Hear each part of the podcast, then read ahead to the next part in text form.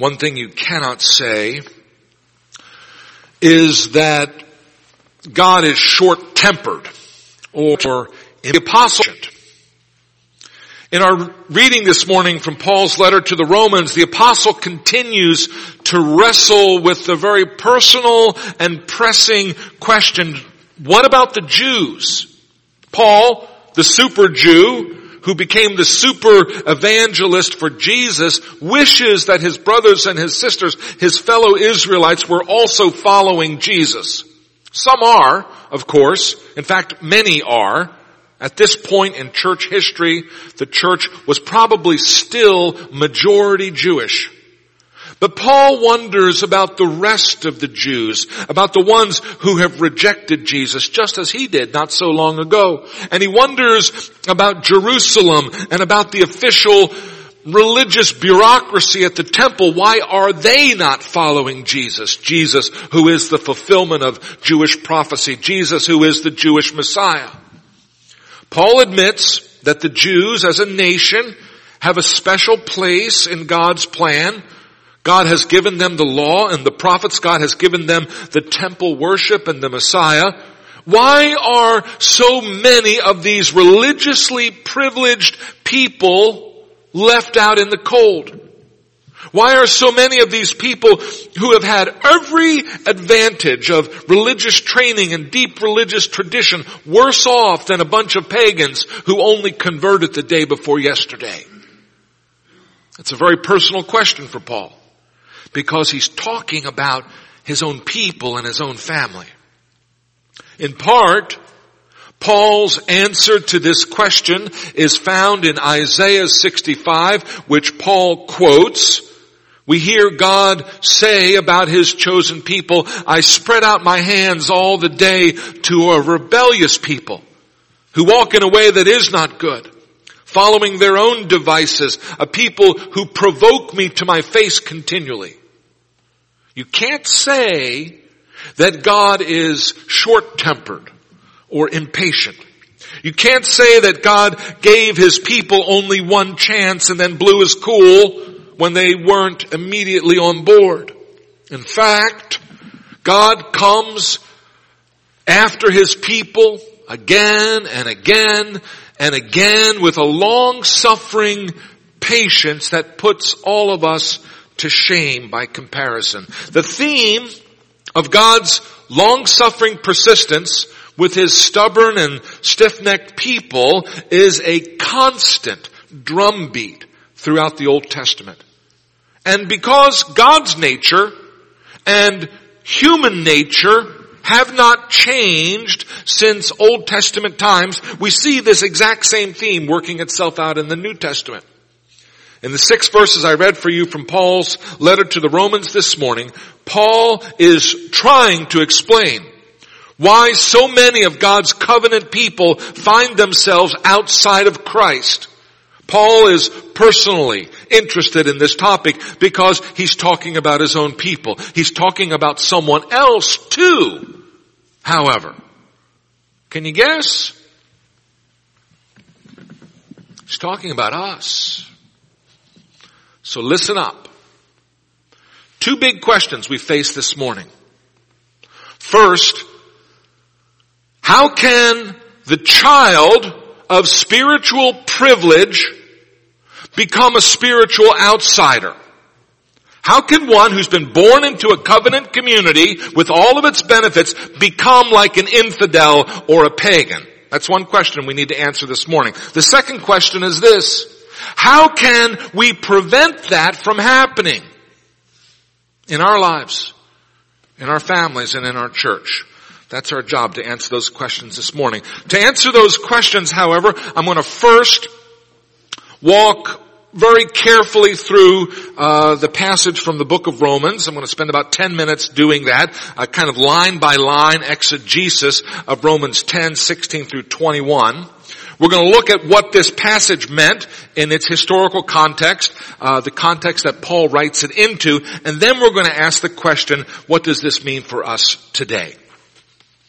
So, our passage has 3 parts which answers 3 questions. The first question is, Did the non-Christian Israelites not hear or not understand the gospel? The second question is, what has God done about the non-Christian Israelites? And the third question is, what does this reveal about God's character and about human character?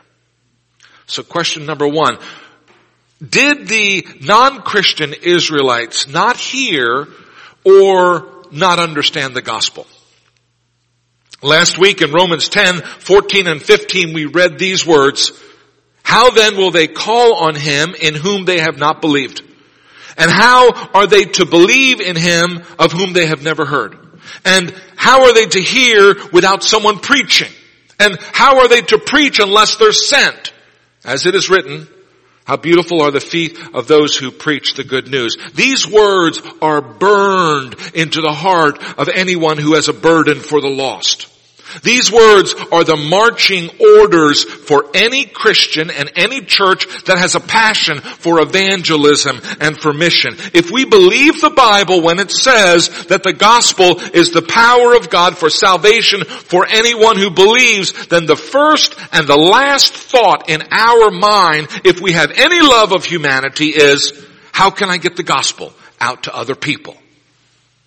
Our denomination, the Evangelical Presbyterian Church, has committed itself to church multiplication and church planting here in the United States, and we here at HVPC need to be a part of that kind of intentional growth and birthing of new congregations. But the denomination has also committed itself to an interesting strategy of international missions, which intentionally sends workers to what the EPC calls the hardest places. The hardest places are those regions around the globe where there is no Christian presence at all, where there are no churches at all, where there is zero opportunity for people to hear the gospel. And yes, such places still exist in the world, mostly in Muslim areas of the former Soviet Union. And that's where our denomination is sending people. Why? Because how are people without the gospel to be saved if they haven't heard the gospel? And how are those people to hear the gospel if no one goes to preach to them? And how can anyone preach to them unless someone sends them? On Judgment Day, I don't know what kind of accommodation Almighty God will make for people who have never heard the gospel, for people who have never heard the name of Jesus. I don't know, but I do know that God is just and that God is fair. And there are hints in Scripture that those people will be judged according to what they did know rather than according to what they didn't know. And Paul argues in Romans 1, 18 through 20, that even people without the law, even people without the prophets and without the gospel are still without excuse, because from the simple light of reason they have clearly understood God's invisible qualities, but have suppressed the truth with their wickedness. On Judgment Day, I don't know what kind of accommodation Almighty God will make for people who have never heard the gospel, who have never heard the name of Jesus. And I caution us against spending more time speculating about what Scripture doesn't say than what it does say. And what it does say is that the Israelites had heard the gospel. In verse 18, Paul writes, "But I ask, have they not heard? Indeed they have." And then Paul, using the style of a rabbinical midrash, both quotes Isaiah and the Psalms to support his contention. But the Israelites have not obeyed the gospel. For Isaiah says, "Lord, who has believed what he has heard from us?" Here Paul is quoting a messianic prophecy from Isaiah 53, where the prophet complains to God that he's preaching to the Israelites, but they're not listening. Paul obviously knows how Isaiah felt. He's been preaching hard. He's preaching a life-saving message, and they're just staring back at him like a bunch of cows standing in a pasture. Paul also quotes Psalm 19, a beautiful and familiar psalm, which begins, "The heavens declare the glory of God. The skies proclaim the works of his hand. Day after day, they pour forth speech. Night after night, they display knowledge. There is no speech or language where their voice is not heard. Their voice has gone out to all the earth, and their words to the end of the world." With this quotation, Paul goes back to the point that he makes in Romans 1:18-20, namely that even people who don't have the law or the prophets or the gospel still have enough evidence from the creation itself to give glory to God. And in Romans 10:19, Paul follows up his quotation of Psalm 19 with the rhetorical question, one that parallels the rhetorical question he asked in verse 18. "But I ask, did Israel not understand?" The answer to that question, of course, is yes, they understood. So the non-Christian Israelites are doubly without excuse. They have seen the wonders of nature, which should turn their minds to God, and they have also heard the gospel, which they still reject. Though they are God's chosen people, though they are the people of the covenants who have received all kinds of special religious and spiritual blessings because of God's choice of them, they still have rejected God's saving offer of a righteousness that is beyond the law. And as a result, they are not in a state of grace. So the answer to question number one is, did the non-Christian Israelites not hear or understand the gospel? The answer to that question is, yes, they heard loud and clear. The second question Paul answers in this passage is, what has God done about the non-Christian Israelite? God, of course, does a lot of things, but in verses 19 and 20, Paul tells us that God uses jealousy to motivate the stubborn Israelites. The idea seems to be this: if you, Israel, my chosen people, won't love me the way you should, then I'll place my affection on another nation, a nation that you despise, so that in your jealousy you'll return to me. Again, using the style of a rabbinical midrash, the kind of an argument that his Jewish brothers and sisters would have understood well, Paul quotes Deuteronomy and Isaiah, "I will make you jealous of those who are not a nation. With a foolish nation, I will make you angry." Paul could have quoted a whole bunch of Old Testament passages to make this same point.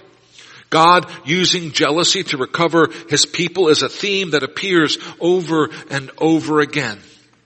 And then quoting Isaiah, Paul shows how the words of the prophets apply to the situation in the first century church, where many Gentiles, former pagans, are coming into the church and are beginning to overwhelm the Jewish Christians who once ran the whole show. Paul writes, "I have been found by those who did not seek me. I have shown myself to those who did not ask for me." A reference to the Gentiles. The Messiah belongs to the Jews, and the Jews for long centuries awaited his arrival. But when some of the Jews rejected Jesus, then the Messiah was revealed to a bunch of ignorant pagan Gentiles who never knew anything about the Messiah and were never interested in him before. The answer to question number two, what has God done about the non-Christian Israelites, is that God is provoking them to jealousy. And now question number three. So the third question that Paul is answering in this section that we read. Question number three, what does all this reveal about God's character and about our character, human character? Paul wraps up his midrash with a quotation from Isaiah 53:1, which has echoes of the Isaiah 65 passage, which we read earlier in the service. Paul writes, "But of Israel, He says, God says, all day long I have held out my hands to a disobedient and contrary people. That's what God has been doing all along, holding out his hands to us. And all the while, we humans have been disobedient and contrary. Now, I guess that even those of us who are disobedient and contrary don't like to be called that, and so maybe this hurts our feelings or gets our defenses up. But there is a comfort in this sentence, and I want you to catch this. Because the important part of the sentence is not what it says about the disobedient humans, but what it says about us, but what it says about God. And the answer to question number 3, what does it reveal about God's character and about our character, is we are stubborn and disobedient, but God is equally stubborn in loving his people. Now, I want to take just a moment to make a side observation here. Last Sunday in the Revelation Bible study, by the way, some of you still are not involved in a small group Bible study, which is a scandal, because the small group Bible studies around here are terrific, and you need to be engaged in at least one. I teach in the Bible study that meets in the lounge on the Sunday evenings, the first and the third Sundays of the month, and it's called the Revelation Bible Study. Anyway, we were meeting last Sunday. And the discussion arose regarding certain distressing episodes in the Bible where people do really horrible things. Things like the rape of Tamar and the sacrifice of Jephthah's daughter, or the expulsion of Hagar and Ishmael. Some people read these stories and think, how awful. What a wretched bunch of people. Why in the world would I want to be like them? How can the Bible be the good book if it's filled with so many bad people? You see the problem?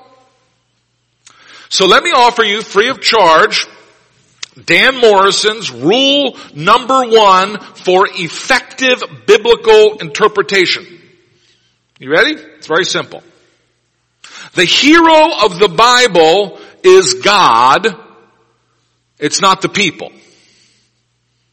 Which means that we're supposed to imitate God, but not the people who show up in the Bible stories. God says, be holy for I am holy. God doesn't say, be like Abraham, or be like Jephthah, or be like David. Even the towering figures in the Bible, people like Noah and Abraham and Moses, were deeply sinful men. One was a drunk, one was a liar, one was a murderer. Don't follow them. Follow God. In Romans 10:21, we see the contrast between human character and divine character laid out as clear as day. But of Israel, he says, all day long, I have held out my hands to a disobedient and contrary people. That means that we don't imitate the Israelites and become disobedient and contrary. But rather, we can imitate God and hold out our hands in faithfulness all day long if we want. That would be okay. Part of the trustworthiness of Scripture is that it doesn't present our ancestors in the faith as perfect plaster saints. We see them in all of their vile corruption and sinfulness. That's why they needed a Savior, and that's why we need a Savior, because guess what? We're no better than those scumbags in the Bible. Okay, Dan Morrison's rule number 1 for effective biblical interpretation. The hero of the Bible is God, it's not the people. All right, now back to the sermon.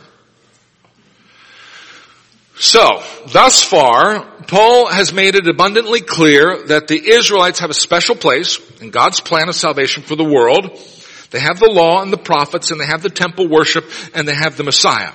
But there remains this problem that many Israelites are not following Jesus.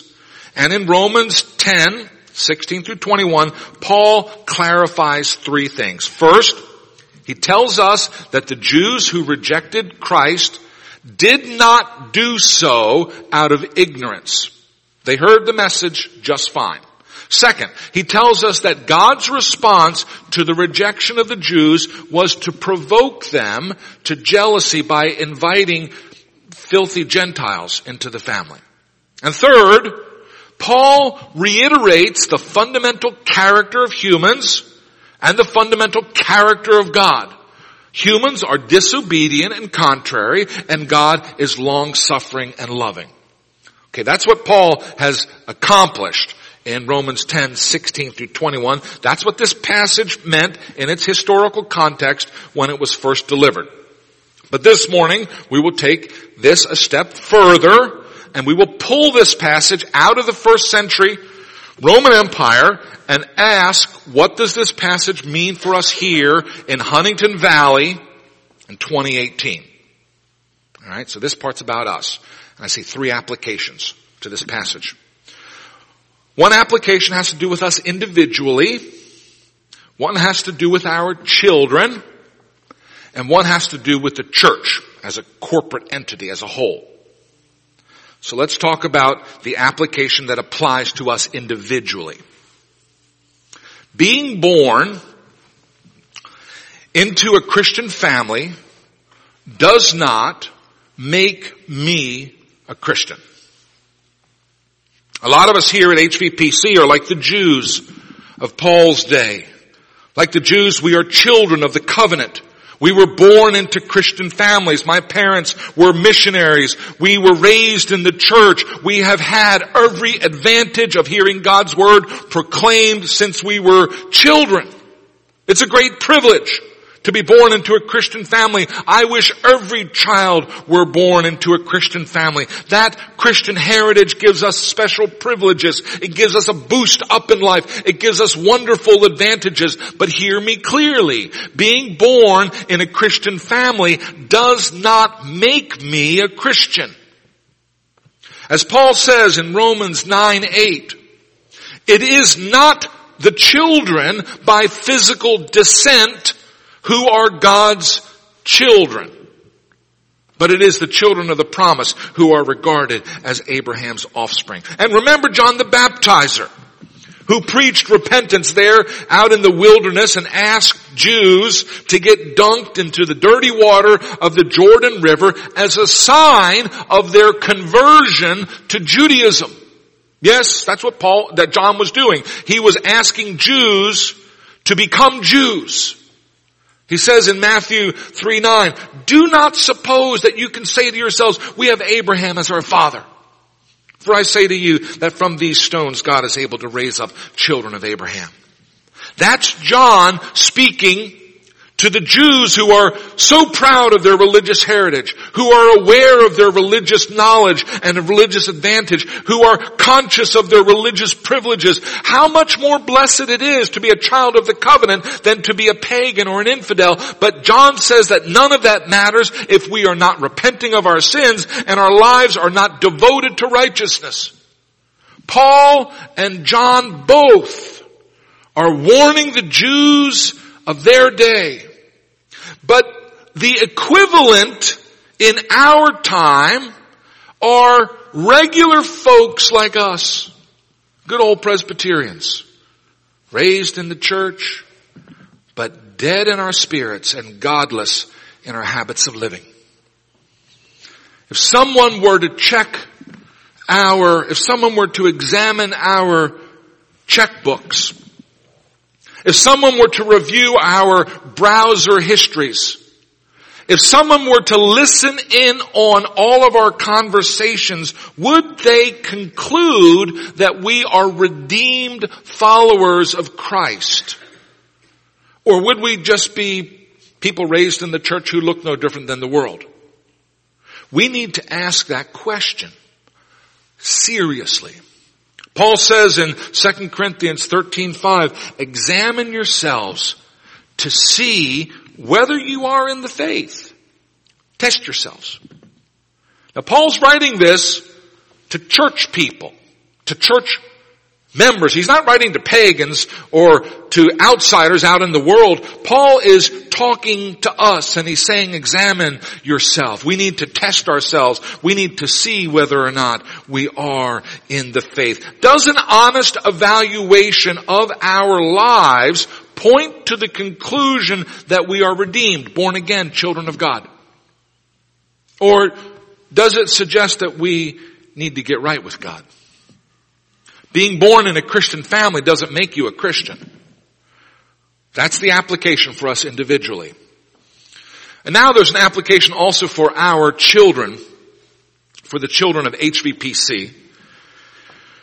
Children, that is, who are no longer children, but who are now individuals who've reached the age of accountability. Where do they stand with God? And what responsibility as parents and as a church do we have toward them? Are our children, our adult children, in church this morning? Or are they out in the world someplace? If I have a heart for evangelism and mission, if I'm concerned about people in my neighborhood and people around the world, how much more should I be concerned about my own flesh and blood? For every ounce of energy that we give to foreign mission, we should pour a ton of energy into our own families. And it is not enough, by the way, to drop our kids off at Sunday school to let the professionals teach our kids the gospel. We cannot subcontract out our most important responsibility as parents. For every hour our children spend with church staff, they spend hundreds of hours with us, with their parents, listening to our words, watching our attitudes, observing our lives and our character. They say charity begins at home. Maybe we should also say evangelism begins at home. That's the application for our children. And third, there is an application for our church as a whole, as an organism, as an institution. The Jews who gave Jesus the hardest time were the ones who were most invested in the religious bureaucracy of their time. It was the chief priest and the scribes and the rulers in the temple who hated Jesus most, because Jesus, with his life-changing message, disrupted the good thing they had going. They liked to be in charge. They had it all figured out. They wanted to preserve their traditions and their authority and their privileges. And then Jesus comes in like a cyclone, threatening to disrupt everything. And so they did the sensible thing. They killed him. The institutional church operates exactly the same way. In every period of church history for the past 2,000 years, God's mission has been accomplished not by the stolid establishment church in all of its magisterial and corporate grandeur. God's mission has been accomplished by the ragged edge, in the messy mix, in the creative ferment where Christians are more committed to building God's kingdom than to preserving their own kingdom, where Christians are listening more to the Holy Spirit speaking through the Holy Scriptures than to worldly wisdom and cautious counsel. It has always been the reckless renegades, not the cautious bureaucrats, who have made a difference in the history of the church. In the 13 years that I have been with you, there have been many victories and many things done right in this congregation. And almost all of them were accomplished because we pushed forward trusting God, even though we were a little afraid. And also, in those same 13 years, there have been some failures and missed opportunities. And almost all of them were the result of caution and fear winning the day over faith and obedience. When we have succeeded as a church, it's been when we took God at His word and moved forward, even though eyes of worldly wisdom didn't see the way forward, even though the timid flesh was shaking in its boots. And when we failed as a church, it's been when we've allowed fear to rule and have turned our eyes to the past rather than to the future. There's nothing new about this. This is the way it's always been in the church and the people of God. This is the way of faith in God that it's always worked throughout all time. Jesus Messiah shows up on the scene in Jerusalem, and the temple leaders become cautious and conservative. They don't want to rock the boat. They don't want to upset their relations with the pagan rulers. They don't want to lose their prerogatives and privileges. And so they look to the past. They look to their own kingdom rather than to the future, to the kingdom that God is building. And because of their fear, they missed out. They missed the boat. They became the people who were almost important.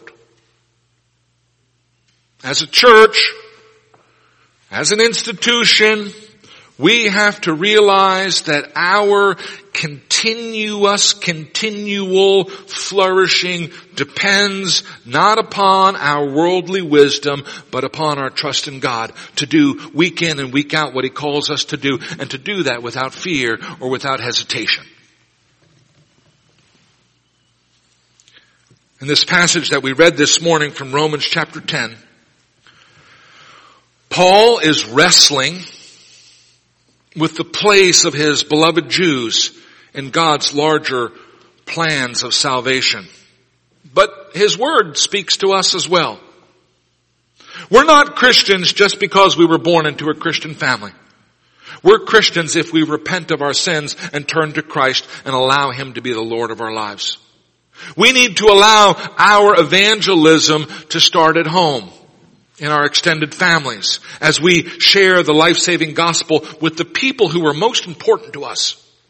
And as a church, as an institution, we need to be fearless because we are wed to a God who is matchless in power, in glory, in beauty, and in wisdom.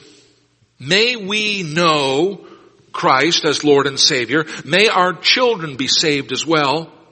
And may this congregation be reckless and fearless as we follow God as He leads us forward. Amen. Let us pray.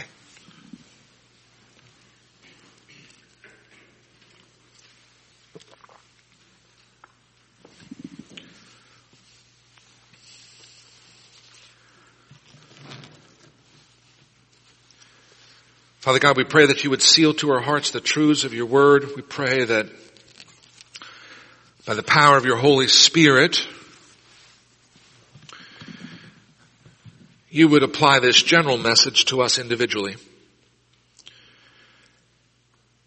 And Lord, I pray that You wouldn't only move our intellects, but that You would also move our wills and that You would shape our hearts. Lord, outside of You, we are lost. And outside of Your word, we are blind and deaf. And so we pray that Your word would speak to us clearly this day. We pray this in Jesus' name. Amen. Amen. Amen. Our middle hymn